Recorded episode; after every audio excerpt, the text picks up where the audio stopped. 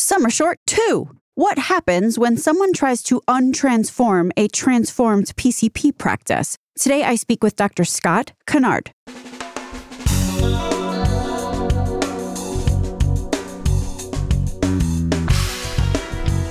American healthcare entrepreneurs and executives you want to know. Talking. Relentlessly seeking value. Back at the beginning of this year, I was so sad when I had to edit out the clip that follows from the original and extremely popular episode 391 with Dr. Scott Conard. In the literally probably three minutes that follows in this clip with Dr. Conard, after I finish my ramblings here, Dr. Conard introduces the impact that changing the practice model in a PCP practice in Queens, New York, had on the staff and patients alike. Spoiler alert, no way, no how were they going back to the old way of doing things. The before here was a clinic where the waiting room was filled to overflowing out into the hall with patients waiting to be seen. And this included a mix of really sick people who really needed to be seen and also others. And thus, they had, amongst a whole host of other bad things going on, the whole issue of suboptimal ER, emergency room visits, and urgent care usage. Anyone who couldn't wait just headed elsewhere. Also, as it is so many places, care was pretty transactional.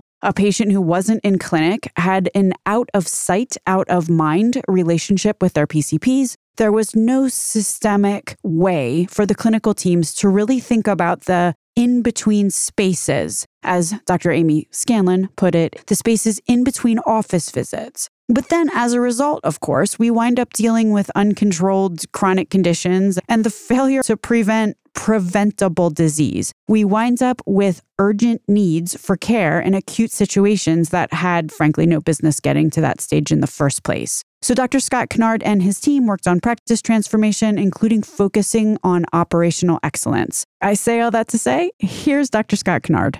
We went and did one pilot clinic, which is, I think, the right way to do it. And then the practice manager was recruited by a competing group. They put another person in the clinic, another practice manager, and she immediately came in and thought that her job was to go back and put the old way of doing things in place. And within literally four or five days, they got together and sat down with her and said, Look, we understand where you're coming from, but we will never go back. we are not going back to that old system we are going to do things in this new way because it, it, makes our lives and we work together so much better and we enjoy being together and we're seeing we like not having 30 people waiting to get here at work. We like people getting having a waiting room be close to empty as we just have one or two of the next people coming in. And we will never go back to that old system. And, so, and she, to her credit she's like okay cool let me understand this. And she's now one of the strongest leaders in that organization for this transformation. So the PCPs, it was like mutiny on the bounty. They were like, no way, no yeah. how are we going back? Oh, it was the entire team. The receptionist, the telephone operator, the MAs. They have a patient navigation navigator, which is another part of the equation we haven't talked about that's really important. And so the whole team said no. Listen to the full episode 391 to learn more about Dr. Scott Conard and his team's approach to practice transformation. But in the meantime, Dr. Peter Watson captured a few learnings from the original episode really nicely on LinkedIn. So let me quote him here. And here's the key lessons. Number one, proactive advanced primary care is a powerful, powerful vehicle for tertiary quaternary prevention to make health happen for patients in the community. Number two, learning. Although two sided risk slash prospective capitation makes the most sense to grow primary care intervention, fee for service in the short term can still creatively sustain some aspects of primary care. Number three, learning. Primary care physicians are trying to do the right thing daily, but often are not supported to make the health impact that they are trying to achieve.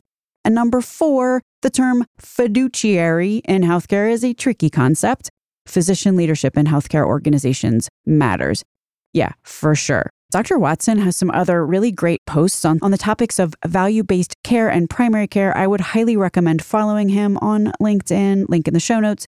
Should you continue to be interested in this topic of transformational primary care, additional shows on transforming primary care, including bright spots and challenges, are the show with Eric Gallagher. That's 405. As aforementioned, the show with Dr. Amy Scanlan. Also, check out the upcoming show with Larry Bauer, which will be approximately episode 409, should I get my act together. Oh, and Dr. Vivek Garg, episode 407, who, by the way, is coming up in next week's Summer Short, talking about the common rebuke of comprehensive primary care, which is that it diminishes patient access because PCP patient panel sizes tend to be smaller in comprehensive primary care models. Since the original show with Dr. Scott Conard aired, his new book, Next Door, came out. Link in the show notes. I'm going to say that this book is relevant. It's written for employers, but still relevant here because employers have a terrible track record for helping, i.e., paying for healthcare in a way that enables PCPs who want to do comprehensive primary care to actually do comprehensive primary care.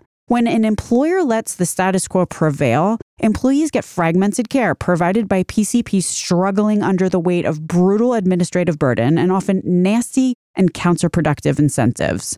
My name is Stacey Richter. This podcast is sponsored by Aventria Health Group.